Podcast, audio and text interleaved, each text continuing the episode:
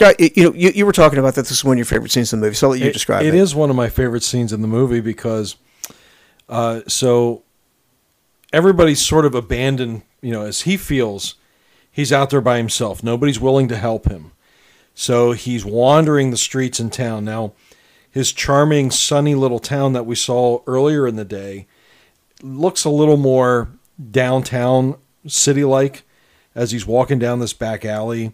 He's walking in between big buildings. It's dark out and it's pouring down rain. So he's he's desperately looking for his bike so much he's not even willing to put on a raincoat. He's just walking out there in his suit. He's getting drenched and he's just doing anything that he can to uh, to look for his bike. Out of nowhere, these four guys jump in and they surround him. And Pee Wee looks like he might be in for some trouble. So the one guy says to him, Hey man, you're new to the curb and we don't take kindly to strangers coming around here. And what does Pee Wee do? he he hisses at like them a cat. and they they go whoa and they go running i mean obviously in real life he would have gotten the tar beaten out of him but it's just funny the I fact don't that, know. the fact that he hisses at them and they and they all scatter and the, the i think one of the one of the funny things is the guy who's yelling at him in the movie is actually tim burton.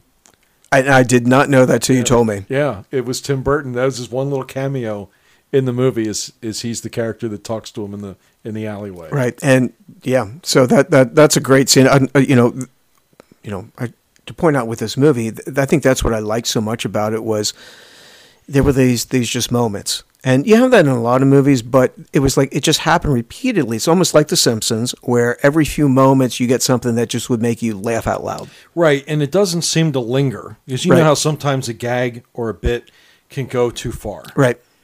And these were, I think, that's where you see kind of the the vaudeville style of comedy, where you don't want to, you know, you don't want to stay out there too long that they don't want you to, they want you to stop. Well, it's like the we have Amazing Larry, which was like just this. You were you're going to burst out laughing, Right. And then they set the stage that Pee Wee right now is not someone to be messed with because he is crazy. That's right. And then immediately we encounter where he hisses at at at, at the, the the hooligans. He then makes his way over to Madame Ruby, who's a fortune teller, that's right. because he's got to find out what's going on with his bicycle. And Madame Ruby, of course, is a fraud, Mm-hmm. And she manages to get his wallet because he hands it to her. Well, she asks him if, if he has cash, Yeah, and so he basically opens up his wallet and shows that he has cash, and so she says, "Okay, come on in." Yeah. But at some point he dumps he dumps the money onto the table and she kind of takes the wallet from him. And as she's asking questions, she's she has this this crystal ball and she's has the smoke going through the crystal ball and you can see her uh, they show her manipulating the ball from underneath the table. They and then she while this is going on, she's going through his wallet and she sees all these pictures of his bicycle. Right. So she's like, mm, I see a bicycle. And, and immediately he's like, yes. Is it okay? Yeah. So he kind of like leads her into part of this, the part of the shtick. And, and she's like, it's okay. Well, before okay." before he'll give her any money, he goes, "Why am I here?" And she goes, "Because you want something." and he goes, and he, then he has the wallet to her. That's right. Yeah. And so, and he's like, "My bicycle, where is it?" And then she looks out the window and she sees the words that would form Alamo. Right. Because it's Pie Alamo at Yeah. the restaurant across Yeah. the street. And she says, "Your bicycle is in the Alamo." Right. And then she looks at the next business over and they have, uh, it was like bargain basement pricing or something like that. And then she goes, it's at the Alamo in the basement. Right. which I made reference to in a previous episode. You did, uh, yeah. a little while ago. You did, And It was about San Antonio, Texas. That's right. That's right. Um, the and we do have listeners in San Antonio, Mm-hmm. Texas, so it's it's kind of nice that this this movie does take place for a little while in San Antonio, there at the Alamo. Mm-hmm. So we we go from from Madame Ruby, and we have Pee Wee has decided he is going to uh, hit the road and make his way to San Antonio, Texas, to the Alamo. But he doesn't have his bike with him, so he can't ride his bike. You're right, and he obviously doesn't drive a car. Now, what what I like about the scene that we have here is that that cartoonish hobo knapsack on a stick. That's right. All his possessions are tied up in like a polka dot sheet t- uh, tied to a stick. and what's he going to do? He's hitchhiking. He's hitchhiking. He's, he's, he's hitchhiking his way to Texas, and he pulls like the, the giant thumb. well, yeah, because he, he starts, you know, he's got the regular thumb in the beginning, and the cars just keep flying past him. So he's like, whoa, maybe they don't see my. So he gets the gigantic thumb, holds that out. And the, the funny thing is, you know, he's not very patient. Right, So he's only been standing there about a minute and a half. right. And then at that point, he already takes the giant thumb off and throws it at the car that drives past him. And then at one point, he is, um, you know, he goes from standing to sitting, and then he's completely asleep with half of his body On the road. out on the road. I remember thinking that was really funny in the Yeah. theater at the time because it's kind of like a little kid that's like impatient and they're, they're tired of waiting. It's like, you know, you have that long line to get into the restaurant and, you know, they don't take reservations. So everyone's there. And so what are the, the kids like stretches out on the floor? I mean, that's, that's what he's doing. And he even had, at one point, he had a, a sign that was the ship of Texas with a little star right around where San Antonio was. Right. So he was kind of showing, you know, everybody where he wanted to go. Right. Yep, exactly. So eventually, though, he does get picked up. He gets picked up by uh, Mickey. Um, That's right. And Mickey's driving a convertible, yeah, and he is, oh, he's wearing a jean jacket, and he's in kind of a hurry. He is in a hurry, and he's got some interesting kind of jewelry on his wrist. Yes. In that he's got like half a handcuff. That's right. on his wrist. Yeah, so he's like, you know, the car stops. Pee Wee jumps to and gets in the car. He's like, "Thanks for stopping," and they go speeding off. Mm-hmm. So then they're kind of, I guess they're starting to get to know each other a little bit. So we find out that Mickey is an escaped convict. From, We do. from prison, but we find out why Mickey got put into prison in the first place. Yeah, why was that? Well, you, you know the uh, the laws, the the tags on Mm-hmm. mattresses that say "Do not remove under penalty of law." Yeah, Well, I cut one of them off. that's, that's right. That's all it took.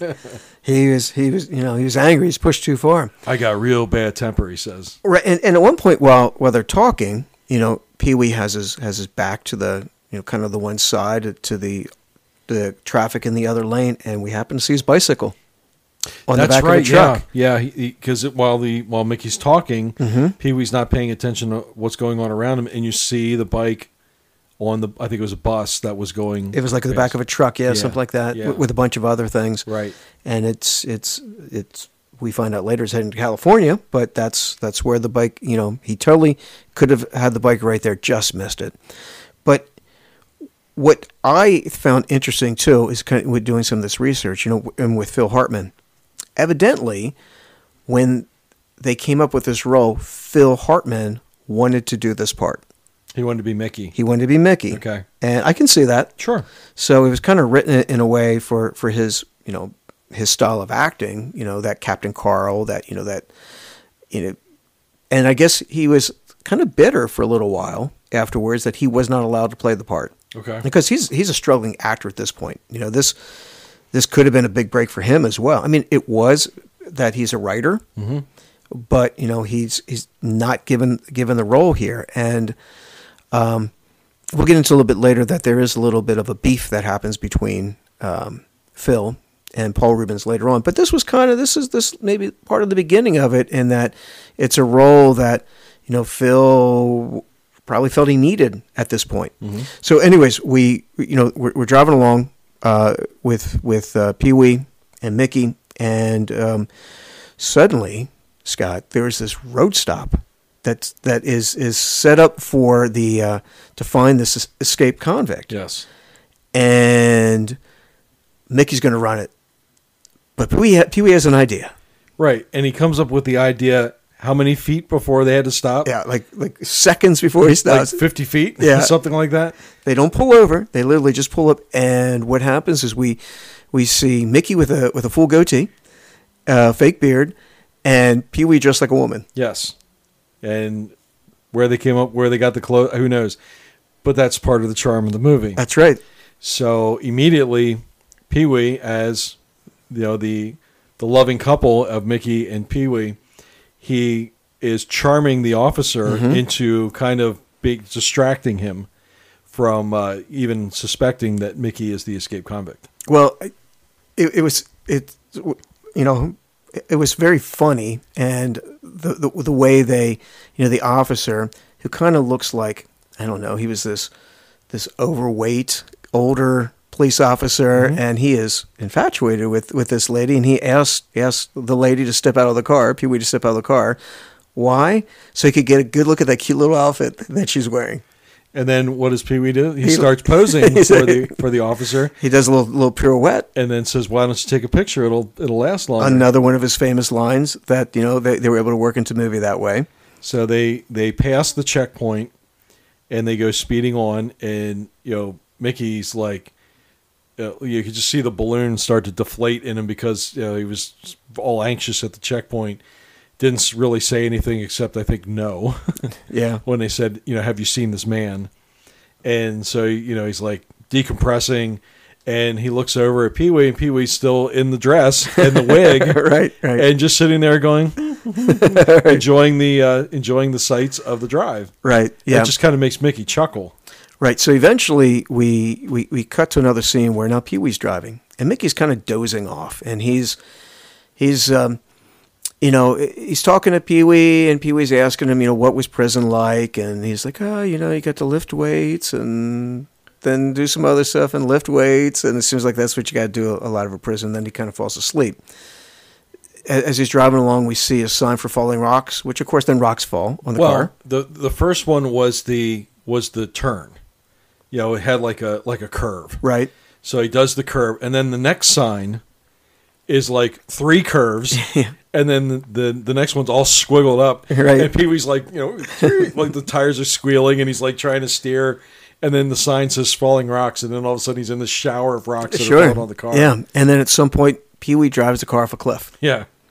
To which then they, you know, Mickey wakes up, and you know, because Pee Wee's screaming, they're falling down the cliff. But fortunately, it's a convertible, so the the top comes out and it acts like a parachute, and they just waft gently down to the ground. Slowly drop down to safety. Right, and Mickey now kicks Pee Wee out of the car. And says he's, you know, hey, you don't want to mess with me. You're a good kid. He goes, I'm trouble. I'm going to leave you here. And then, you know, Pee Wee's like, but wait. He goes, I'm in the middle of nowhere. Yep. Um. He's like, I'm a I'm a loner, a rebel, Right. because you have to remember that line for. That's for- right. For later. That's right. So, and I do remember this very specifically, seeing this in the theater because it's pitch black in the movie theater, Right. and all of a sudden, there, two eyes are now on the screen. Because it's it's pitch black in the desert, Right. and he can't see anything. Right. So he gets the idea that he has these vision goggles. Well, but they, for a while, the eyes are kind of like Mm-hmm. going across the screen, and then you're hearing like some some animal noises, and then he realizes one of the other things he purchased from the magic store were these headlight glasses. Right.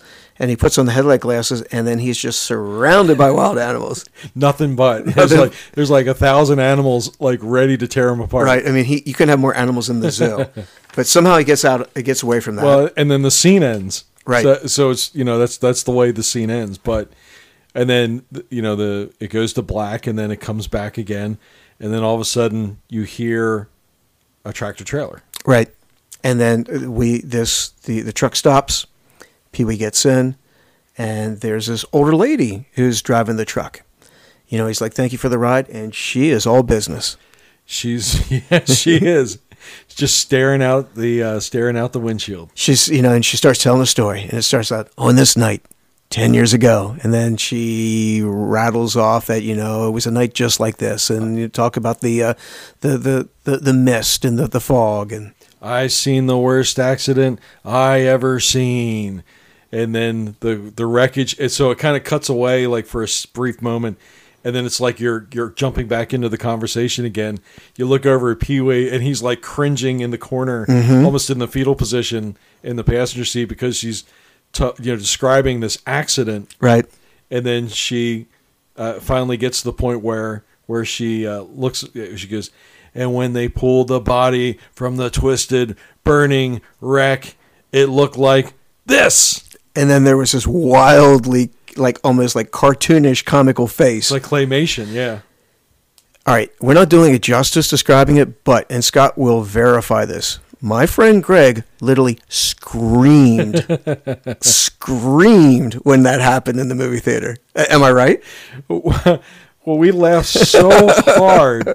Uh, it was it was just so unexpected, know, Right. and that's why that's what I like about about movies like this is because you get those those just they're out of nowhere. But he screamed with laughter. Yeah. And it was like it was like if you ever had I I don't know if I've ever heard anyone that joyous at, at any moment.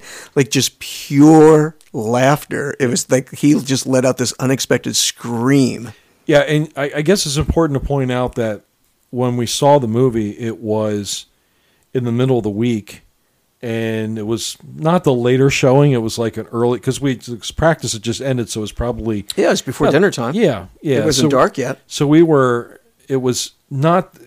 There weren't that many people in the theater when we went and saw it. I mean, there was maybe half full. Yeah, probably. So probably where we sat, uh, we kind of had this little section to ourselves yeah. and yeah, it, it- the fact that he screamed like that, I mean, it just echoed in the movie theater. one of my one of my fondest memories ever was was that moment. Uh, so the uh, the the oh oh and then so the the lady drops hit, uh, Pee Wee off at this truck stop, and she makes a point of saying, uh, "When you get in there, tell him Large Marge sent you." Yep. And then she laughs and drives and drives off. Well, she goes. The laugh isn't you know. it's and then she stops and then turns back to the the windshield and she just drives off in stone uh, sober silence. Right. So he walks into this traditional truck stop, and you know everybody looks like a trucker in there. You know, it's very stereotypical 1980s, late 70s, early 80s truck stop. Guys all have their trucker caps on and their their their vests on, and Pee Wee walks in and he says, "Large Marge sent me." and all the spoons drop, all the forks drop, and the place gets dead dead quiet. And they, they, they well that that can't be. And there was a, a guy stands up in the back and he starts telling the exact same story. He goes, "On a night like this, ten years ago." And Pee Wee starts to cringe because he's thinking maybe he'll see the voice again. And then, but he finally realizes that that was Large Marge, and she was the one that was actually dead in that story. Right. So he's like, so that means that the Large Marge that brought me here, and everybody in the restaurant says her ghost. And then it, they look over, and there's a shrine set up to her with her picture, and it was the lady that brought him there in the truck. Yeah, yeah. So Pee Wee's pretty devastated. He he sits down and, and he's eating his meal, and you know while there's another guy staring at him, of course you know we- Pee Wee catches him, guy quick quick looks away, and and then eventually uh, this very sweet, nice waitress um, named Simone, she um, she hands him his bill, and then Pee Wee realizes that he does not have his wallet. Right. And he probably hasn't had it since he was at the the madam's or the the the the uh, the lady who read the fortunes. Yeah, and as soon as he realizes that his wallet's missing, everybody in the theater already knew that. As soon as he says it, like, well, yeah, because the the fortune teller never gave it back to him. Right. So yeah, he's he's got no money, and so instead he ends up in the kitchen washing dishes.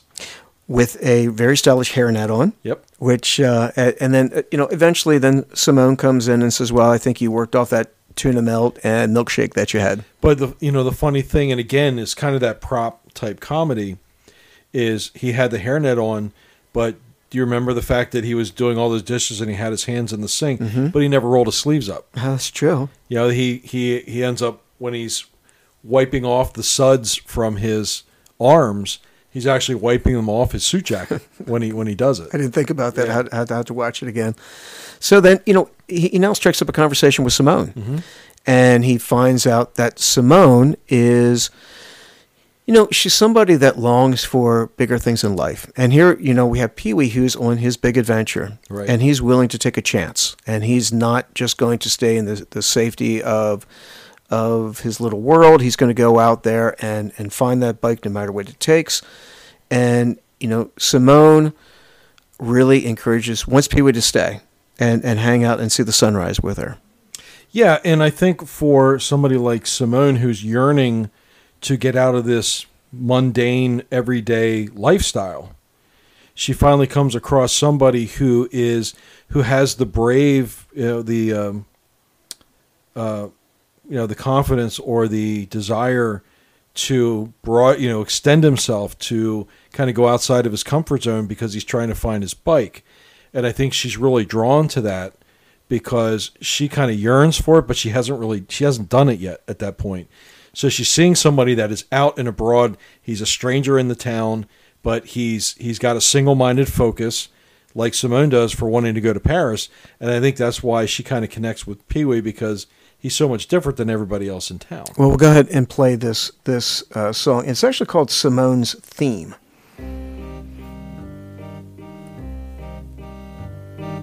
It kind of has a Paris sound to it, and I think that's probably what Danny Elfman was going for Sure. with this because, as Scott mentioned, Simone's dream is to go to Paris. She knows a little French. You know, she's in kind of this this middle of nowhere uh, trucker uh, you know restaurant that she works in, diner that she works in, but she is learns a little French. I mean, she's she's thrown out you know au revoir and Yeah, she's somebody who is kind of tired of her situation. right, and she's on the verge of wanting to make that that next jump in her life, but she's afraid to until she talks to Pee Wee. yeah, and that's so. One of the the things that I think makes this movie long lasting is the sweetness to it. So these these characters all that we're encountering right now are just really nice people. They're sweet people. And Simone's the same way. Now, she asked Pee Wee to see the sunrise, and there's nothing. Uh, I, I would say that there, she does, she's not looking for a romantic. Uh, that she's not looking for. uh, You know, we find out from her talking that uh, she has this boyfriend by the name of Andy who's mm-hmm. kind of holding her back in a way. She just sees Pee Wee as this kindred spirit, and she just wants to talk to him. And you know, we you start you're kind of rooting for Simone. Mm-hmm. So they see the sunrise. Oh, I, I think it's important to point out, you know, eh, because it's so much a part of the movie is the external scenery that mm-hmm. goes on around it. And they watch the sunrise, but they watch it from the head of a big giant fake dinosaur. right. because it's a dinosaur park, which I found out actually does exist. That was a real thing down in Texas. Um, but yeah, it's all these life they're the real size replicas of dinosaurs, and they went to the top of. It wasn't the tyrannosaur. It was it was a different type of dinosaur, but it was like the tallest dinosaur. Sure. Well, and, and that's a good point, uh, Scott. Is that you know I think kind of in the modern world, oftentimes we'll travel and we'll stay on the highway, mm-hmm. right? But it, the the days before the 1950s, we didn't have the major highway system. So if if you would travel, you would go along these these smaller roads, and there would always be these these tourist attractions Right. that would you know with the biggest rocking chair it would be you know see paul bunyan statue it, you know things like that and and that's what this is and it, it is this this truck stop that's by one of these you must stop and have your picture taken places Yeah, it kind of reminds you the the old um, and listeners that we have down there in the Southwest, uh, Route 66. You know, get your kicks on Route 66, and that that whole highway, that whole two lane highway, was that built how many towns from say the Mississippi out to California? Yeah And it seems like Pee Wee has kind of found himself. You know, he started on the highway with Mickey. They fall off the cliff, and now he's kind of in this this different type of world from what would have been considered contemporary 1985 at the time. right so you know simone and and pee-wee they see the sunrise they're, they're coming down from the dinosaur they're walking out and who happens to be pumping gas at the time but Simone's very jealous boyfriend, who she's talked about that she her boyfriend's very jealous. Yes. his name is Andy, and he sees them coming out of the dinosaur together. Right. And Andy immediately assumes that there was some extracurricular mm-hmm. activity, that there was some type of a romance going on between Simone and Pee Wee. And we should point out that Andy's very tall. He's almost like a cartoon character. He's he's huge. I mean, the guy looks like he's closing in on seven feet.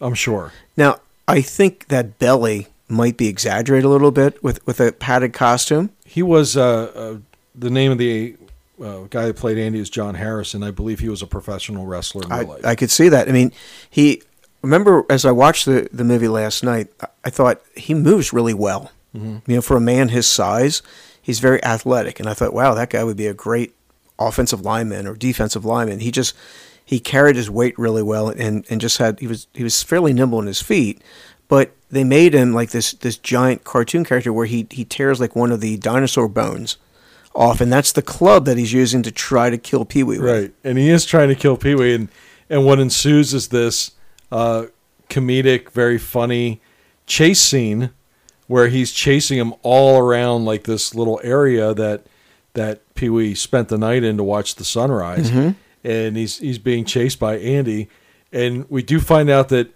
although Andy is quick and nimble footed, Andy was not a long distance runner, Nope. and nope. eventually Andy runs out of gas. And this allows Pee Wee to escape and jump onto a train, much like a hobo, Mm-hmm. which is another great device they use in this film to like move him to somewhere else. It's like, how do you get from point A to point B? Right. He's been dropped off here at this diner by a ghost. Right. Uh, you know, so he's he's he's he's he hitchhiked. He got in the car with a convict who dropped him off in the middle of the desert. Who now get he gets picked up by a ghost in a tractor trailer truck. How do we now get him to the Alamo? Well, we're gonna jump him, have him jump on a train. He's going to be on the train, and uh, like you said, all the characters, I guess with the exception of Andy, but all the characters kind of have this likability about them. Mm-hmm. And as he jumps on the train, he runs into this good old fashioned hobo. Well, not yet though. So he gets on the train, right, and he's exhausted from from chasing with Andy, and he has this dream sequence that that oh, happens. Oh, that's right. Yeah. Wait, let me bring this up here.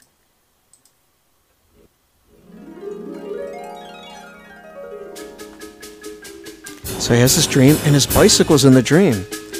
But as we just talked about, they left a dinosaur park. And in the dream, the dinosaurs are destroying his bicycle. Yeah, and the way that Tim Burton shot the scene is it's very black and it's very spotlighted on the bike, and he's Pee Wee's at a place where he can't go and try and recover the bike. He has to sit there and watch as this is happening in his dream. Mm-hmm. So eventually, Pee Wee wakes up and he, he's awakened by this hobo offering him one of his sardines. Yes, and the hobo, his name is Jack, and it's played by a, a guy by the name of Carmen Filpi. Who's in everything. I mean, he's in tons He's of stuff. in so many things. We talked about the movie The Wedding Singer. Yeah. He was in that. He was the guy in the bar Right. that, um, you know, when he just said, "I'm lonely and I just want somebody to hold me." And I used to be much stronger. Yeah, Yeah. So that that was the same guy, Right. uh, and that was 13, and he looked the same. yeah, he did. and he was. I remember he used to be on the Andy Griffith Show, and he looked the same. It's Yeah. like it's, it's amazing that the guy ended up acting into his 80s, but he was one of those guys that in his 40s looked like he was probably 70. Well, you know, it, it maybe it's like Alice Cooper, where he put on makeup when he was younger to look older and look a certain way. So by the time he was he was older, you know, he looked the same. So they, you know, he's eating sardines, but Pee Wee befriends this guy. Sure. So what do they do? They start singing. Well, they start singing kind of like traveling songs like from the 1940s, like Jimmy She'll Crack be- Corn. She'll and- be, yeah, she'll be. Um, it was started out. She'll be coming around the mountain, Oh, Pee Wee's into it too. Oh, he's, he's- singing right along. and they're they're doing like harmonizing. Yeah. as as they're singing, but. There's one little problem: is Pee Wee's getting tired of the fact that Jack wants to keep singing, Well, he doesn't stop. I mean, he goes like from one song to the next without a break. and and as we learn with Pee Wee hitchhiking, Pee Wee gets gets frustrated very quickly. But it kind of again, uh, and I think that's one of the great things about Tim Burton's directing is to save time. They'll do like these little cutaways, and you're only cutting away for about two seconds. But as a as a viewer, you're you're mentally saying, okay, it's been a while and Jack is still singing, and Pee Wee's fed up with it, and you just see the look on his face. Yeah. and Pee Wee's not singing with him, and then uh, Jack starts in with Jimmy Crack Corn, right. and he's like, and at one point he's like, and I don't care, and then what does Pee Wee do? He, Pee Wee ju- jumps off the he- train. He leaps to his death. Yeah, right. It's like he's had he, he has had enough, and death would be preferable than listening to this old guy sing. So he's like, "That's it, I'm done," and he jumps off the train, off a moving train. And where does he stop? Immediately at a sign that says San Antonio, Texas. Home of the Alamo, or you know, it's like, and he's there. It's like when they were writing this, you knew it had to crack him up. Oh, sure. It's like we're going to put him like right there at the sign. I mean, it's, um, you know, they, they kept the, the movie moving. It, it did not drag on. So we're, we're at the Alamo, or we're at, at Texas, uh, San Antonio. So of course that's where the Alamo is, and and now Pee Wee's going to go right there and find his bicycle. So he signs up and he takes the tour. He does, and there's a lot of people on the tour. And the tour guide is somebody by the name of Tina, mm-hmm. Who's Jan by, Hooks. By Jan Hooks, and she was Yeah. another member of the Groundlings, good friends with Phil Hartman and Jon Lovitz, and just such a vital part of that SNL group Yeah. from the, in the uh, mid to late '80s. I really liked Jan Hooks when she was on the show. She, you know, she, you know, added so much. Of course, I didn't know who she was when she was in the movie, when, in Pee Wee's Big Adventure, because she had not been on SNL yet. She hadn't been casted yet. Um, but she does a great job in the movie of being this overly perky tour guide. And she, Pee Wee wants to interrupt. He just he just wants to find the bike, wants to find the basement. But uh, she you have to save all questions till the end. She goes through. She's a very thorough guide, and she she talks about you know the fact that they the people back in those days primarily ate maize or corn, and there was thousands of different uh, types of of ways to make it. And I'm going to tell you each of those. Well, yeah, and the, th- and the thing I liked about um, you know Jan Hooks is the fact that she could kind of fall into and you know just kind of drift into any character that she was doing. And you know how some there are some people like Jon Lovitz when he does a character in a movie, He's it's Jon, Jon Lovitz, it's Jon yeah, Lovitz, right. But Jan Hooks and and I I kind of throw that quality very similar to like a Dan Aykroyd that you know he can he can drift into characters very good character actors and the the southern accent for for Jan was legit she was actually from I think Atlanta so she she's doing that overly perky southern accent but it's actually a legit southern accent that she's that she's doing so she was pretty spot on Right. So eventually the tour ends, and Pee Wee wants to find out, you know, well, we haven't seen the basement yet. yeah he's like um, are we going to go see the basement and she's like excuse me the basement wow there's no basement in the Alamo and everybody she starts laughing Everybody laughs at him. and Pee Wee's humiliated right. So obviously the fortune teller has lied to him. He, he has realized it, and now he needs to go back to where whatever town he's from. We don't quite know what know town that is, but who does he call? Dottie. that's right That's right. He's uh, he doesn't uh, want to give her the time of day, but he's going to call her when he's in need. well he likes her Yeah, likes Scott likes her. and Dottie doesn't believe that he's he's in Texas. So of course, you know, to to prove it, he likes I'll prove it to you, and he goes he starts singing the stars at night are big and bright. Then you hear deep in the heart of Texas. and everybody's harmonizing too. Everybody around him, there's like you know thirty people, all stop what they're doing and they sing the, the rest of the song. It's like a chorus. Yeah, so you know, like our listeners in Texas, I'm sure you're proud of your state, and that is everyone I've ever met from Texas. You know, tends to tends to like Texas. They're very proud Yeah. of where they're from. right, Absolutely. nothing wrong with that. So, um, Pee Wee uh, then gets to talk to Speck. Which was one of my favorite parts of the movie when Speck wanted to get on the phone and talk to him, and the little dog Speck is chewing him out. and Deer's like, "All right, Speck. Uh, uh, yes, yes, okay, all right." But isn't it funny how how in a lot of movies those real offbeat characters they always seem to have like this inane communication ability with their animals, Right. Like Ron Burgundy. Yeah, Uh, Ron Burgundy can can talk to his dog and he understands everything that the dog is saying to him. Right. And this is what's going on with Pee Wee and Speck. Is all Speck's doing is just growling and barking, and Pee Wee's like like they're having this intelligent conversation. and like Speck's chewing him out. Yeah. which is funny. He's like, "Put Dottie back on the phone," and then so Dottie gets back on the phone, and then of course, you know, he eventually asks for a bus ticket. Um, you know, he he beats around the bush a little bit. Then finally, he's you know like he you know once you know Dottie thinks he's going to ask her out, but no, all he wants is a bus ticket. And then Dottie's like, "Well, I'll I'll help you out if you do something for me, like at the drive-in." That's, Dottie's got the drive-in's where she wants to go. She wants to go see a movie at yeah, the drive. at the drive-in, and of course, then Pee Wee pretends that there's static on the line, That's right. and that you know he can't quite hear, so he'll talk to you later. And and then you know, of course, you know, Dottie's going to wire him the money, I guess, eventually. right. Um, we do we do see Simone at some point there at the bus station, and we find out Simone has decided she's going to go to Paris. She's going to go for it. Yeah. Yep, absolutely. And so they have this little brief, you know, and he's like, you know, Pee Wee's happy for her and, and she's on her way to, you know, the fact that she met him was, was enough to convince her that she's going to leave that life. And she was mad at Andy for trying to kill Pee Wee and Right. that she was going to go to Paris. And uh, so you know they, they kept the movie moving the whole time they're talking. Simone's walking over to the bus. She get she gets on the bus, uh, yells au revoir at the window to Pee Wee, and you know Pee Wee now is going to get in line try to get his ticket.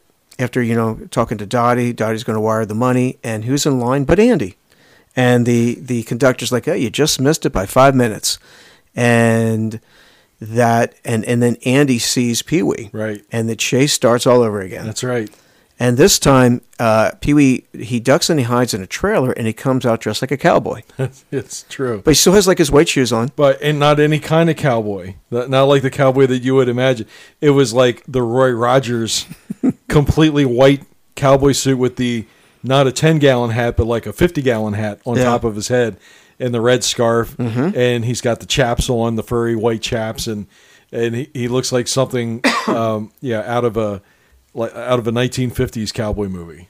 Right. So the um, to get away from Andy, he he puts on this number like he's going to be a bull rider or, or a bronco rider, and he they they call his number, of course, and then they put him on on the the bucking bronco, and not only does he set the local record, but I think he sets the world record. was just short of setting the world record, I think. Yeah, and so then, uh, he, of course, Andy sees him, and he goes, he jumps into the the arena, and Andy has this big, this Bluto red shirt on, Uh-huh. and the bull uh, happens to see this red shirt. And you know bulls have to chase red. They have to chase red, and they go chasing, and so he chases Andy. He even jumps over the fence after Andy. That's right. And um, but you know th- this is so you know after this whole thing, um, you know, of course, you know Pee Wee kind of gets he, he passes out in a way, and then they they they bring him to, and the the crowd there they ask him, they say, you know, do you know who you are? No, I don't. I don't know who I am. Do you, you know, what, do you remember anything? I remember the Alamo, and woohoo! Everybody's all happy that he remembers the Alamo. That's right. So you know, Pee Wee eventually uh, is is making his way back, and as he's heading back, I'm not sure how he, how he gets to the point that he gets to, but he ends up in a biker bar. Gets to this biker bar. And in the biker bar, you know, of course, the the, the group there they're rowdy, and they're whooping up, and Pee Wee's trying to make a phone call. Pee Wee wants to use the payphone. Yeah, and he shushes them. Yeah, and so at one point he can't understand what the operator is saying to him because he can't hear. Right. And they're just being so loud in the back that he he shushes them, and everybody stops, and he then he yells at them. I'm trying to use the phone, and then he turns and he starts carrying on his conversation, unknown that the bikers are now very angry at him, and they're now closing in on him as he has his back turned. Right, and of course the bikers tell him that the name of their gang they are the Satan's Helpers, and that they, um, he he, he they, they let him go. They let him walk away, kind of with a warning. So he he he goes walking out, and he's got this little sachet as he walks outside, and he knocks over one of the bikes, which then causes this domino effect and knocks over all the bikes. knocks over all the bikes and you know anybody in a it's in a bike or motorcycle group i mean those are your tri- those are your prized possessions you, you you just basically signed your death warrant if you did something like that at a at a bar and pee-wee knocked them all over So they bring him in, and the one guy says, What we should do to him is we should kill him. And then the other guy says, No, what we should do is we should hang him, and then we should kill him. And the other guy goes, No, no, no. What we should do is we should stomp on him, then we should tattoo him, then we should hang him, and then we should kill him. And then Pee Wee does this little ventriloquist voice. I say we let him go. And everybody goes, no. no. And then all of a sudden you hear this whistle, and this woman steps in and she goes, I think I should get him first. and everybody laughs. Did you know that was uh, Elvira, Really? Mistress of the Dark? Really? Mhm. Oh, I did not know that. Yeah. All right. It's that's that's good. I, I can see that. Sure. Yeah. Now that and um, I'm thinking of the character. Yeah. So Pee Wee thinks, well, if you're going to kill me, I should get a la- uh, don't I get one last request? And his request is to play a song in the jukebox.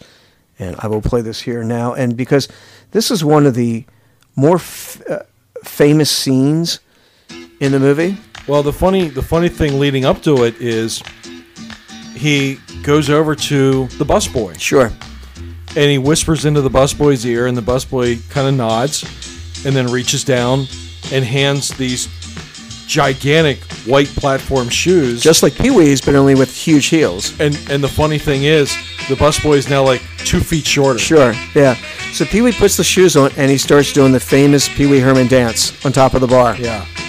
And if you're a Gen Xer, there's a good chance you did this dance at one point or another. I did. I certainly did. Sure. In fact, I, you know, I saw Paul Reubens do the dance not that many years ago on Conan.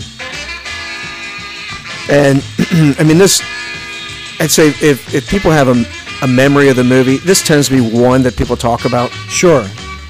And uh, I would, at this point, he's starting to win the crowd over Yeah.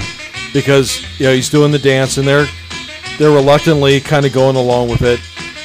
And now it's at this point where he starts yelling at things like break dance and he pulls picks up all these shot glasses and starts throwing them down and they like breaking things. Yeah. So now they're like cheering and and they're cheering him on more and more and now he's got completely got him on his side.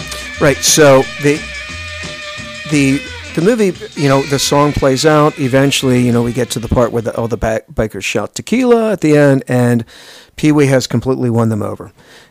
We cut to the next scene where the bikers are now his buddy, and Pee Wee's walking out, and they have their arms around him. He's got one of their vests He's on. got a shirt. Yeah, he's a member now. Yeah, he's a member, and they give him one of their bikes so that he can fa- go out and find his bicycle. And he gets on it, and Pee Wee, of course, has no control over this bike. He runs through a sign, you know, he crashes, and next thing we know is we see the bikers giving it an escort to an ambulance. Well, I think one again, you know how we always said about how the movie just keeps moving. Yeah. So Pee Wee's on the motorcycle for all of what five seconds Oh, not long. when he crashes through the fence or the sign, and and I and I think did it not leave like the body outline like it does in like the Bugs Bunny yeah, sure. And there's like this. He it goes to the he he goes to the the sign, leaves the outline. He falls over, and there's like this pause, just enough, just enough of a pause that you're like, uh oh, what happened? And then you see the ambulance. It kind of sinks in what what Yeah. just happened. Yeah. Right. So Pee Wee ends up going to the hospital, and he, um, while he's in the hospital, and I'll play the next one, that he has a dream.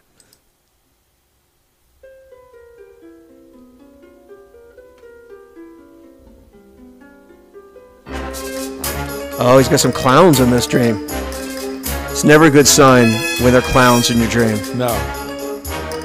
And the clowns have his bicycle. That's right. and they are, you know, I think they're taking a torch out to it. They're they're they're they're destroying this thing. They finally get some type of crane that picks it up and takes it over, and we see Francis, and Francis is like one of them, and he's like Well, Fran- evil. Francis has the he's dressed like the devil. yeah, you know, because he's got the beard and he's got the horns, and he's shouting out orders to the going now and now, and they're like destroying the bike based on Francis's orders. So we had no idea who Tim Burton was at the time. I, I, you know, I certainly wasn't really paying attention to directors back then. And I think the first time I realized that Tim Burton was involved in a project was in the Batman movies. Yes, So I, I mean, Beetlejuice for me. that, okay, yeah, all right, that's true. Yeah, Yeah. Uh, I mean, I guess maybe afterwards. I mean, because I, I didn't see Beetlejuice in the theater. I saw that one in Prism. We saw that in the theater. My Okay. friends and I saw that. So, and, and I saw the Batman movie, the, the first one in the theater, and I kind of remember them talking about him having done Beetlejuice. Yeah. But those dream sequences are very Tim Burton driven. Mm-hmm. I mean, that is him to a T. I mean, that is Beetlejuice in a lot of ways. I mean, you, I didn't think about it at the time, obviously, because Beetlejuice hadn't come out. Right. But with this, you are now going, you know, watching it now. I can go back and see. Oh, yeah, that's exactly what he did a couple years later in Be- Beetlejuice. Yeah. So we, we have he wakes up from the dream, you know, this this nightmare that he has. But what does he see on the television there in the hospital? You know, you have the TV there at your bed, and he sees this this snippet where his bicycle is on television at a movie set at Warner Brothers. They're doing an, it's the news. He's watching the news. Yeah. And, and the reporter is doing a story on this child acting star who uh, was given this gift uh, for this scene in the movie. And the, uh, the the child actor was played by Jason Hervey, who many Gen Xers will know as Wayne from The Wonder Years. Yeah. He was Kevin Arnold's uh, older brother, Wayne, and And he was Kevin in this movie. Yes, and so he this was, you know, probably about uh, the Wonder Years started in 1988. So this would have been about three years before. And I remember when the Wonder Years came out, I I, I was like, oh yeah, the guy from Pee Wee's Big Yeah, Adventure, I instantly rem- recognized him yeah. because he he was so good in this. yes, He he was he was so good in playing this bratty actor. Well, when they first did the the the news story, Yeah. you know, he's like, "Oh, this bike is every kid's dream," and so he's like, he's laying the sugar on at that point. He's an actor. He's he's you know syrupy sweet. and so they they basically tell the exact location of where this bike is, and it's it's on the movie lot. on the Warner Brothers set. And Pee Wee is now awake in the hospital. He's like, okay, I now know where the bike is. So he's he's jumping up and down, and he's he's all happy, and he and runs out of the ho- uh, the, the hospital. So he ends up at the Warner Brothers set. Of course, you know you can't get in without you know he's not permitted to, to go in there, but he manages to slip in as part of Milton Berle's entourage. That's right. and Milton's telling jokes. He's telling jokes, and Pee Wee is just laughing hysterically, and he's the only one that keeps laughing.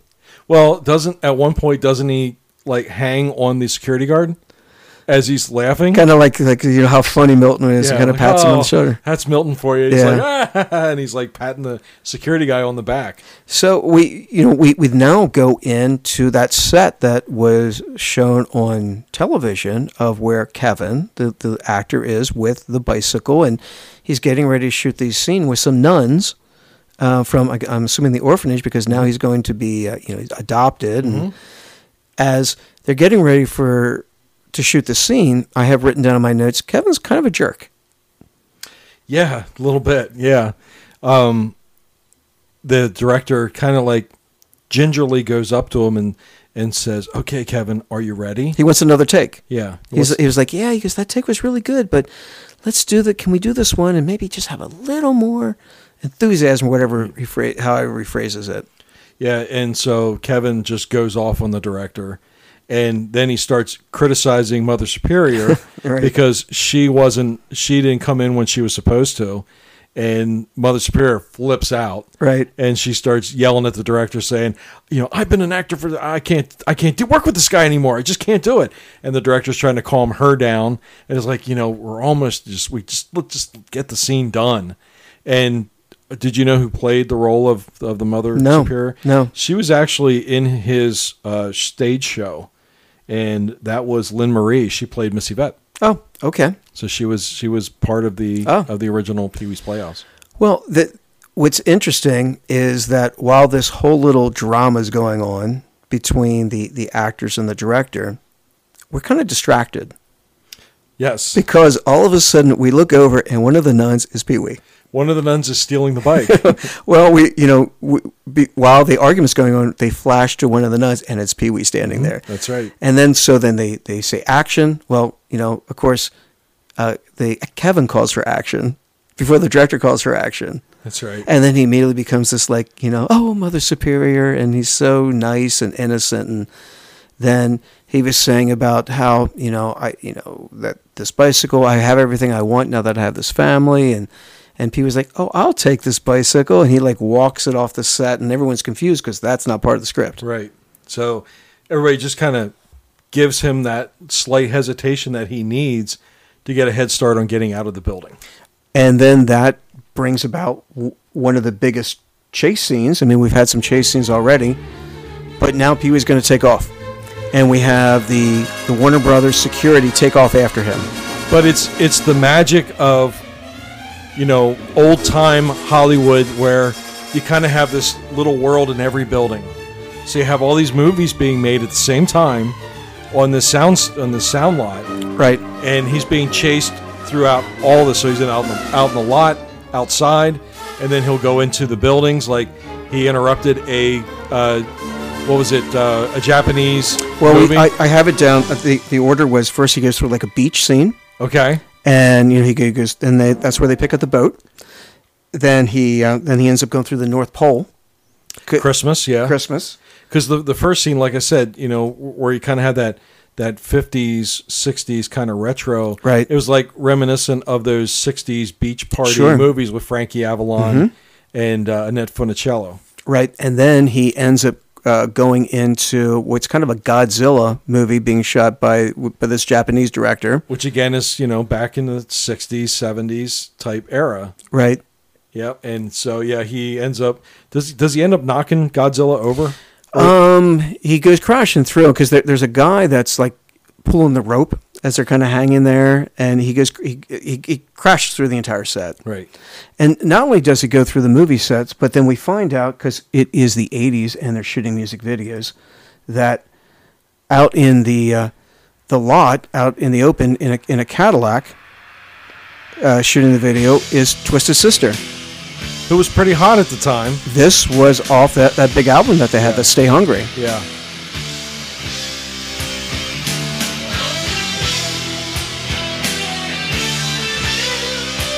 which was kind of funny at the time seeing a cameo by Twisted Sister. Right, and and again, it falls in line with the you weren't expecting to see. Twi- Right. You know, you, you went through the movie this far because now you're over an hour into it because now Pee Wee at 60 minutes has recovered his bike. uh, you kn- of all the things you're not expecting Twisted Sister to be in a Pee Wee Herman movie. So let's let's move it up here.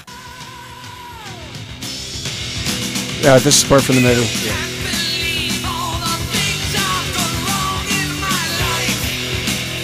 Anyways, that's about all the longer it was in the movie. and so, you know, they, they keep moving. Eventually, Pee Wee is able to make it out of the lot. He jumps over the roof, does this this incredible, uh, you know, scene where he, he goes flying through the air on the bicycle. Well, I think at this point we're starting to see all the gadgets that the bike has because he's using that to help him elude the security guards. Like he sprays oil on the on the ground, so they go slide. The ones that are on the bikes go sliding away. Uh, he he shot smoke out from the back from the tailpipe, and when he actually jumps over the fence, doesn't he use like a little rocket launcher, kind of Something thing? like that, yeah, yeah, and and so he he makes it out, and it looks like he is going to get away. That's right. He's he's he's made it, but as he's riding his bike, he sees a fire in a pet store. Well, when he when he jumps the fence, Yeah, you know, he goes up over the fence. He lands on the backside of the roof of a house, Mm-hmm. and then he somehow rides off and then lands on both wheels and comes to a perfect stop. Because remember, early in the movie, he falls. That's when He's true. trying to impress his buddies, right. and then now he does a spectacular landing.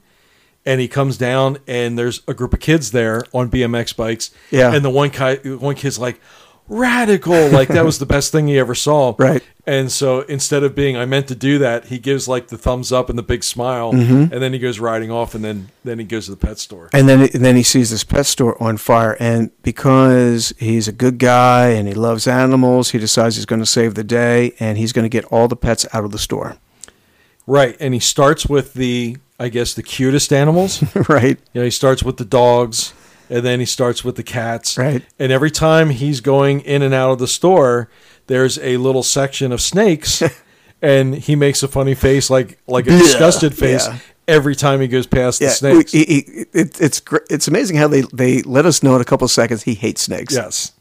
And you know he's he's letting out you know he's scooping out the fish Right. and he's getting the birds out. The mice even he even and, let them and- out. And the mice, you know, they come they go scurrying out.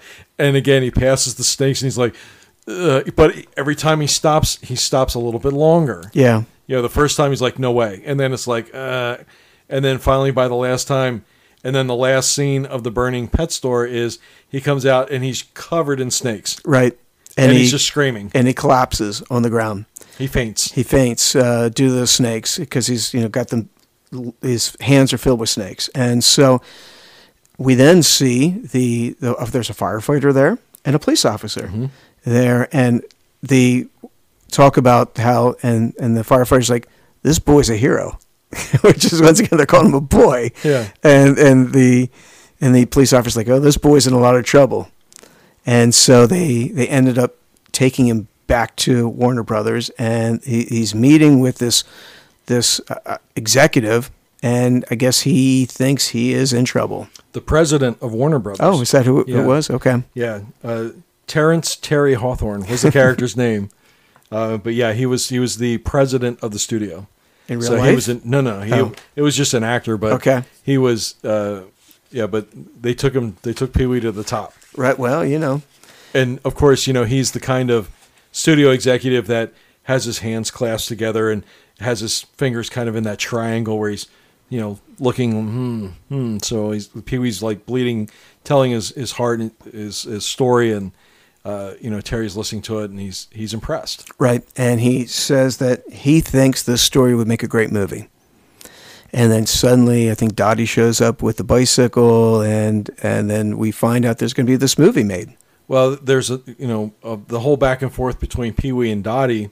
You know, Pee Wee or Dottie comes showing up with the bike, Oh yeah, and and she's like Pee Wee, and he's like Dottie, and he turns around, and he goes my bike, and Dottie's just kind of standing like with her arms up, like she's expecting a hug, Right. And she just kind of like do do do, you know, he does like the the uh, you know the little twirl like uh, of, of shame. right. And that's so it. You know, once again, that that's why Dottie got all those engagement, uh, the, those marriage proposals, because you know there there's so many guys saying, "Oh, you know, I wouldn't have left Dottie hanging." But so we then go to the drive-in because it's going to be the world premiere of Pee Wee's Big Adventure, and we see um, Pee Wee is he he gets all this food. He, he goes to the concession stand, and as he's going back to where he's his his seat is with, with his bicycle, he you see every character that was in the movie Right as the movie's starting. as the movie's starting, and he goes back and he gives each of them something. hmm You know, he's giving them candy. He's giving them. Uh, he he sees um, like the the hobos. Um, he, he gives them snow cones, And weren't the hobos in like a detached box car? and he goes and they, they're sitting on boxes, and that was a Jack or whatever the guy's name was, and he's like, "Hey, box seats," because they're sitting on boxes. yeah. and the uh, but you see you see that the, the dudes on the BMX bikes are there. You see Terry, the the president, is there, and he rolls down his window, and and um Pee Wee gives him like a chili dog or something, and he calls him Babe. Yep. Thanks, babe. and then uh, Mickey, he was in the prison uh, bus. He got him a foot long. I got you one foot long as he winks at him. and then the security guard's like, ah, let me check that first. And he pulls out a file. and Mickey's like, ah, nice try, Pee Wee. Yeah, and uh, who else would have been there? Oh, oh, we see Simone, and she has some guy from France. Yep. She's with her, her French boyfriend. Yeah. Um, we see Chuck. Chuck's came Yes. to the event. Yeah. And then we, there's Dottie, and then she's over there, and you know Pee Wee just keeps doling out all this food to everybody else, and oh, the bikers are there. hmm That's Beca- right. Because at some point, because there's such a bunch of animals, he just throws their food up in the air. That's right. And they all cheer. And but as he's walking back, we see clips from the movie, Right. and the the actors that have been selected to play the roles of Dottie. Dottie is uh, Morgan Fairchild, Morgan Fairchild. and um, Pee Wee is uh, who who is that? That was James Brolin. James Brolin. Yeah. Yeah, you know the and but Pee Wee does make an appearance in the movie. Pee Wee's got a got a very pronounced scene as, as he as he watches it, and he's the bellhop in the hotel, but not before. Instead of a bicycle in the movie, Mm-hmm. and James Brolin is wearing a gray suit with a red bow tie. That he is. However, Soviet ninjas have stolen his bike, Just his like the- motorcycle, Yeah, and it's like a you know a Kawasaki Ninja type uh, you know motorcycle, and so but during the scene, uh, Agent Herman is fighting them off like it's like ten against two, but uh, they're Dottie, Morgan Fairchild, and James uh, Brolin are basically, you know, almost even handedly beating these 10 ninjas. Right. But somebody just at the last second gets on the motorcycle and rides off. Well, they pulled over and they stopped. And let me start the music here because there is drive-in uh, music here from the soundtrack. And this is Pee Wee kind of walking along as he's like handing out the candy, and but the um, I think Pee Wee in the movie, James Brolin's Pee Wee, he uh, he needs to pull over because the bike's getting a little overheated, That's right. And and Dottie's So's Dottie. so's Dottie. So they start making out. Yeah. And that's when they get jumped by the ninjas. the the the Soviet ninjas, right? And uh, so you know, as as they Pee Wee makes his way back, and we see the bellhop, and it's like, I, I love this when I saw it in the movie the first time. Well, it, it's so great because I, I can imagine when they were writing the script and they're and they're saying how obviously you know Pee Wee would have no acting experience, But he has to have a cameo, right? It's his life story. right? So how do you put this person who has no acting experience into a movie and have them portray a character? So I'm sure they're like, all right, now Pee Wee's going to be in the scene. He has no acting experience. He's going to be extremely nervous. So he's going to be extremely awkward. And so he's kind of like very stiffly moving around. And then he opens up his mouth to talk, and they dubbed over his voice. Well, I said that you know the the actress that plays Dottie. I mean, that's what she does now for a living. She, you know, they oftentimes if someone opens their mouth, it's it's her voice, and so you know who knows when when Pee Wee shot it, it, it wasn't up to par, and then we hear you know it's like. Uh, the Pee Wee character wants to know if he has any mail, any messages, well, for for Herman, P.W. Herman. right? And then, but eventually, then there is a message, and then you hear this Beijing Mr. Herman, Mr. Pee Wee Herman, and then the- then uh, the Pee Wee, James Brolin Pee Wee, comes up. More the, the Morgan Fairchild Dottie, they come up, and Pee Wee will not leave the scene. That's right. He's kind of looking into the camera, He's like he like actually moves over so he could be like dead center. right? Uh, And they turn, hilarious. and at one point they turn and look at him. and they don't cut it, which is which is great. But eventually, uh, we see Pee Wee and Dottie. They're they're sitting there watching the movie. They're on their bikes, and um, then Pee Wee wants to go. It's time to leave, and Dottie's like, "Well, don't you want to see the end of the movie?" And he goes, "I don't need to see it. I lived it." and then finally, here and here's the final song that Danny Elfman put together for the movie. And this is the finale as Dottie and Pee Wee go riding off. You kind of see their silhouettes at the, of, of them on the screen as they go by. right. And at one point, don't they go in the air Uh, maybe. like E.T.? Could they? Okay. I, I I, couldn't. Yeah. It's possible. And then the just like that, the movie comes to an end. It, it does come to an at exactly, uh, what would I say, 90 minutes? Yeah. Like on the dot. Yeah. and they, they cut it off. So, anyways, that was that was Pee Wee's big adventure, which, as far as I'm concerned, that was the height of of the whole Pee Wee Herman phenomenon. Eventually, a couple years later, we get Big Top Pee Wee, You get Big Top Pee Wee, which I did not care for nearly as much. I saw Yeah. that one in the theater as well. And again, you know, I mentioned Roger Roger Ebert in his um, assessment of the first movie, and he wrote a review of Big Top Pee Wee, and he said, yeah, the second movie had some funny moments, but it lacked the overall sweetness. And you talked about Well, that's sweetness. it. That that that's true. It just kind of lacked the the the sweet nature of the first movie, and it's it's hard to recreate stuff like that. And I know we did an episode way back when we first started this podcast on Eddie Murphy, and we talked about the differences between Delirious and Raw. And, and the first one, Delirious, just had so much joy in it, Right. and it seemed like Raw was a, little darker. And I think you know maybe as an as an actor, as a you know as a character maybe they were afraid to go back to trying to recreate what they made in the first movie and felt they needed to go in a different direction. Well, I I only found out about the whole Phil Hartman situation, uh, you know, recently. I mean, I, I did not know he was involved in the first one because he wasn't Phil Hartman. It Right. didn't it didn't jump out at me, and he wasn't Phil Hartman when Big Top Pee Wee came out. He was not part of Big Top Pee Wee, And I can kind of go back now and see Phil Hartman's part in this. You know, in the in the first movie, it seems like his type of gags that he would have, and it, you know, everything's just so good natured about it. You know, uh, you know, other than Francis and Andy, everybody's likable in this movie. It, it's just like this this world filled of these really nice people that you just want to be a part of Yeah. and it it just was this this happy, joyful movie. And you know, I remember I, I heard Phil Hartman interviewed, um, where they the interviewer said when he didn't review the movie initially because he thought eh, it didn't it didn't appeal to him. You know, he thought it was just going to be a comedy. And then he heard people just rave about this thing, so he went and watched it, and he said he thought it was wonderful because it's not a slapstick comedy. No, it's not. Although it has gags in it. it has gags, but it's the gags are part of it. It's not the central part uh, of the movie.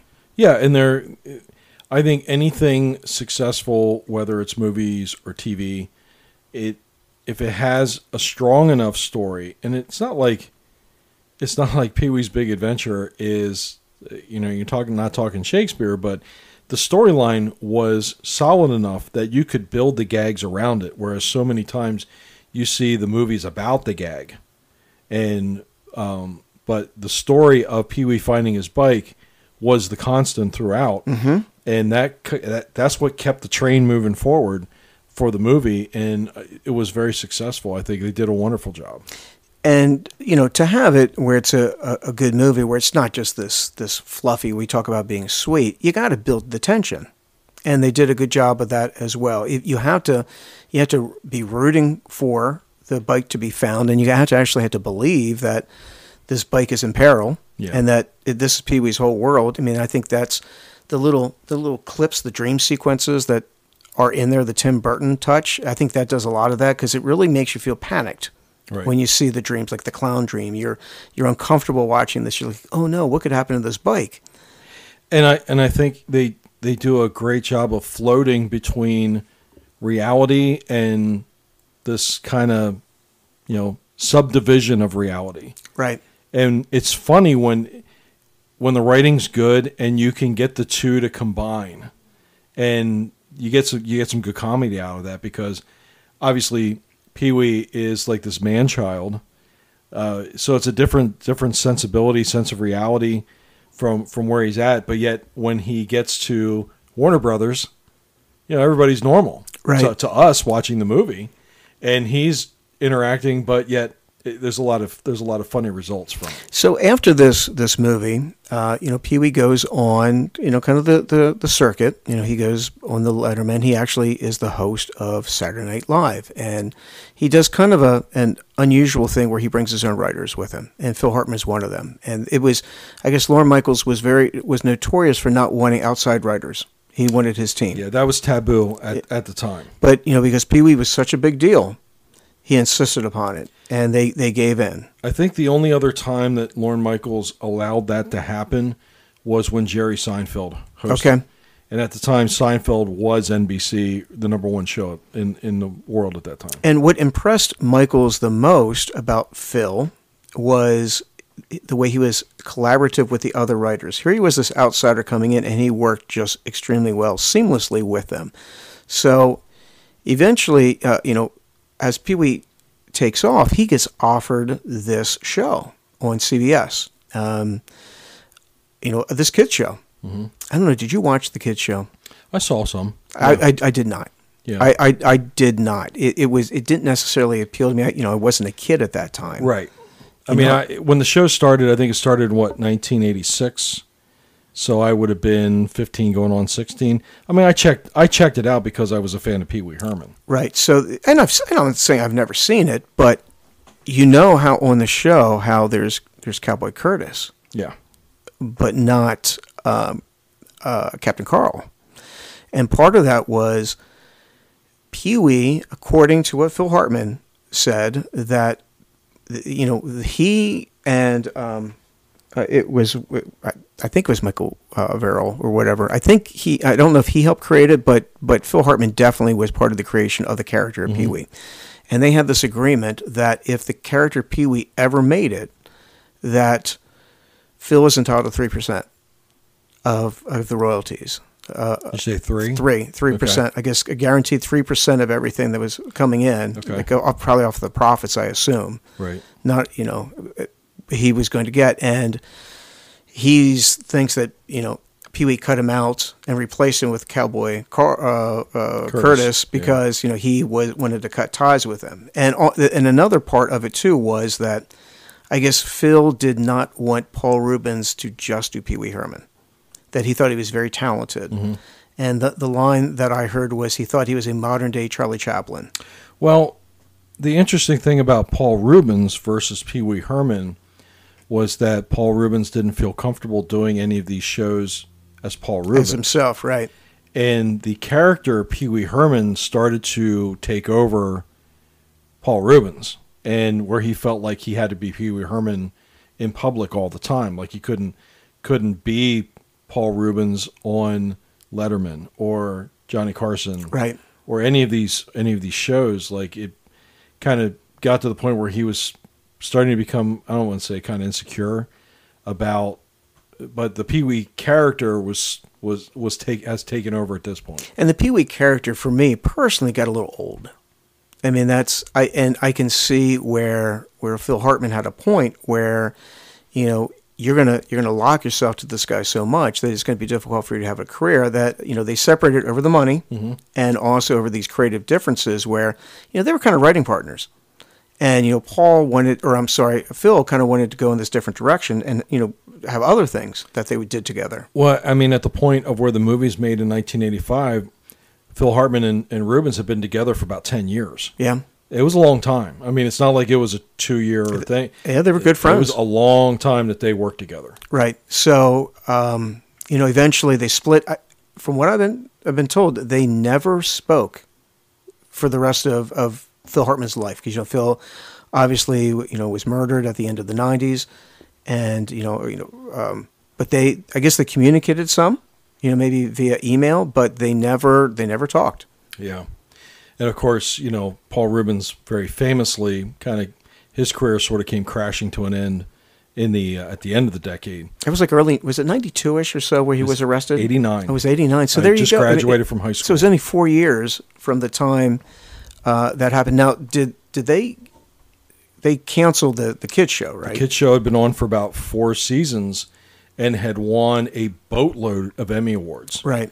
Like it was, it is considered. I was just, I can't remember. I was watching something on YouTube where they did like the, you know, the greatest kids shows of all time, and they went back to a bunch of shows that were on Nickelodeon and things like that. But Pee Wee's Playhouse was on that list, uh, and it was very highly re- regarded when it was when it was on TV. It was Right. on CBS Saturday mornings. I think it came on about ten o'clock Okay. and I did, I did watch it a few times, and um, you know, it, it was very similar to the HBO show, but it probably didn't keep me in every week because it wasn't as edgy as. The I think HBO that's show. what it was. I, I know I tuned in at least initially, and I was like, eh, you know, it's it's for kids. It it started to be geared towards a group that was younger than me. Because when we first watched the original HBO special, we were kids, Yes. and it was like we there's this adult stuff that we're listening to. Yeah, Well, you know, I had mentioned about hypnotizing Miss Yvette. I think he did it with a like a ventriloquist. Ven, the ventriloquist, the doll, Okay. hypnotized Miss Yvette, which was funny. Right. Um, but just the fact that it was something that you know a kid would play with, like a ventriloquist doll, and that but he's he's he's telling the the, the doll is telling the woman to, to like undress. Right. So it, it, it kind of takes it to a different level. kind of sad that you know that partnership you know falls apart. You know, kind of sad that that uh, you know Paul Reubens has the uh, kind of goes into hiding for many years. Uh, you know, he he appeared in things. Mhm. I mean, obviously, I mean, I, I know he appeared on Buffy the Vampire Slayer.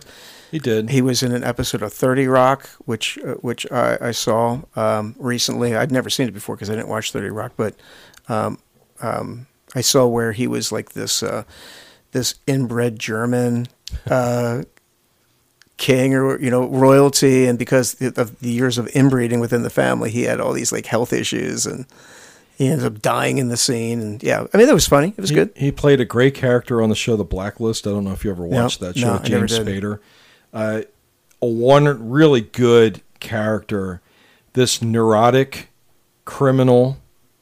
Uh, because the blacklist are all these people that kind of work underneath the surfaces, like they're not even on the most wanted list because nobody even knows they exist.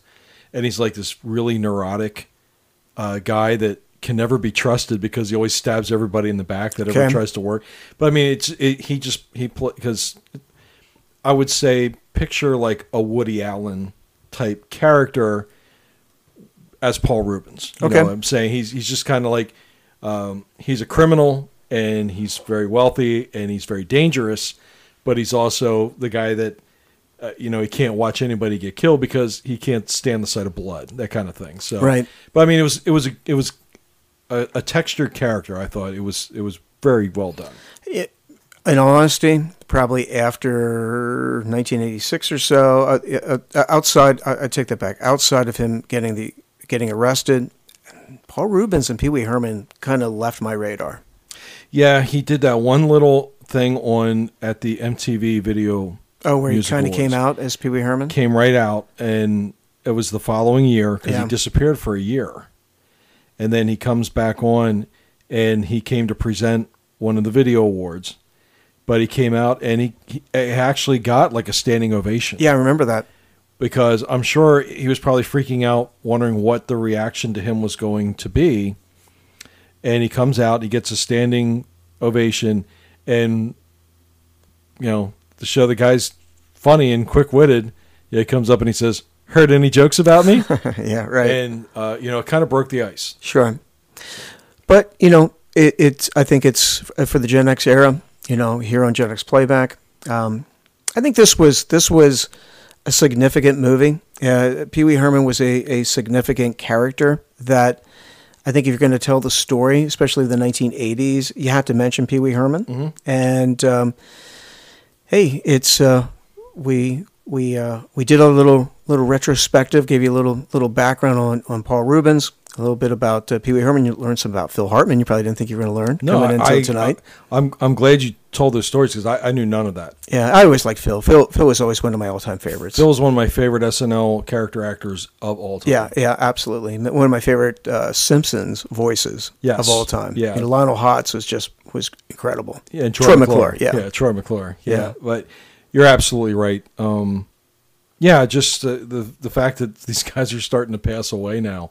Uh, they were such a big part of of our life growing Right. up that I just remember all those summers that we stayed up watching Letterman and Pee Wee would come on and we'd be like excited. You know, it's like- Mm-hmm. Absolutely. it was it was a cool moment. So It was so. Anyways, that wraps up our, uh, our little tribute to uh, uh, Pee Wee's Big Adventure. So now, Scott, we'll turn it over to you. What's what do you want to talk about next? Well, I was thinking about it, and I, I thought back to when we when I did my mixtape of 1982, mm-hmm. and in there, I played the song, and and I was just playing it again the other day, where I started out side B, and we went into "Eye of the Tiger" by Survivor, and I told you the story about going up into my room and punching the pillow, Absolutely. and how I wanted to be a tough guy. I actually was just thinking about that this week. So, what I thought would be fun, and we haven't done a whole lot of TV lately, but I thought it'd be fun if we go our separate ways and we come up with a list of our favorite TV tough guys from the Gen X era. Because there are a lot of them. Okay. Okay, so I mean, you could go back as far as far back as Grizzly Adams, or you know Jim Rockford from the Rockford Files, or Erik Estrada from CHiPs, or Tom Selleck from Magnum. You know what I'm saying? There's a lot of tough guys Sure. from from from television, and I thought we could do it for for the entire span of 70s, 80s, and 90s because there's a bunch, and I thought uh, you know it'd be kind of fun if uh, you know you you pull a, a big list and I'll pull a big list and we'll see how many of them kind of resonated with you and how many resonated Okay. with me because although you know as as our listeners know you and I share a lot of sensibilities of similar interests but we always kind of have like there's always about 3 or 4 Right. where you're just like man I never I didn't even think about Right. that one so Okay. Sounds good. We will. Uh, we'll do that. Come up with our list and. Um, We'll make it. We'll we'll, uh, we'll we'll get all our listeners involved. So come up with your tough guy list as we come back for our next episode. So yeah, okay, well, then that's good. On, So- and TV tough guys of the Gen X era. So that'll be our topic for episode number 33. Hard to believe we're we're over a year into this and we just grow a little bit every week and it's kind of cool to check the the analytics and see if there's a new town or, or a new country that may uh, check into our show and it just it's, it's fun to do that week after week. yep, absolutely. So yeah, look forward to it. All right. So again, thank you, Sean, for our retrospective on Pee Wee's Big Adventure, and we will talk to you next week as we discuss TV Tough Guys in the Gen X era. So, thanks for listening to the Gen X Playback Show. We're the Brothers High. I'm Scott. And I'm Sean. We'll talk to you later. See ya.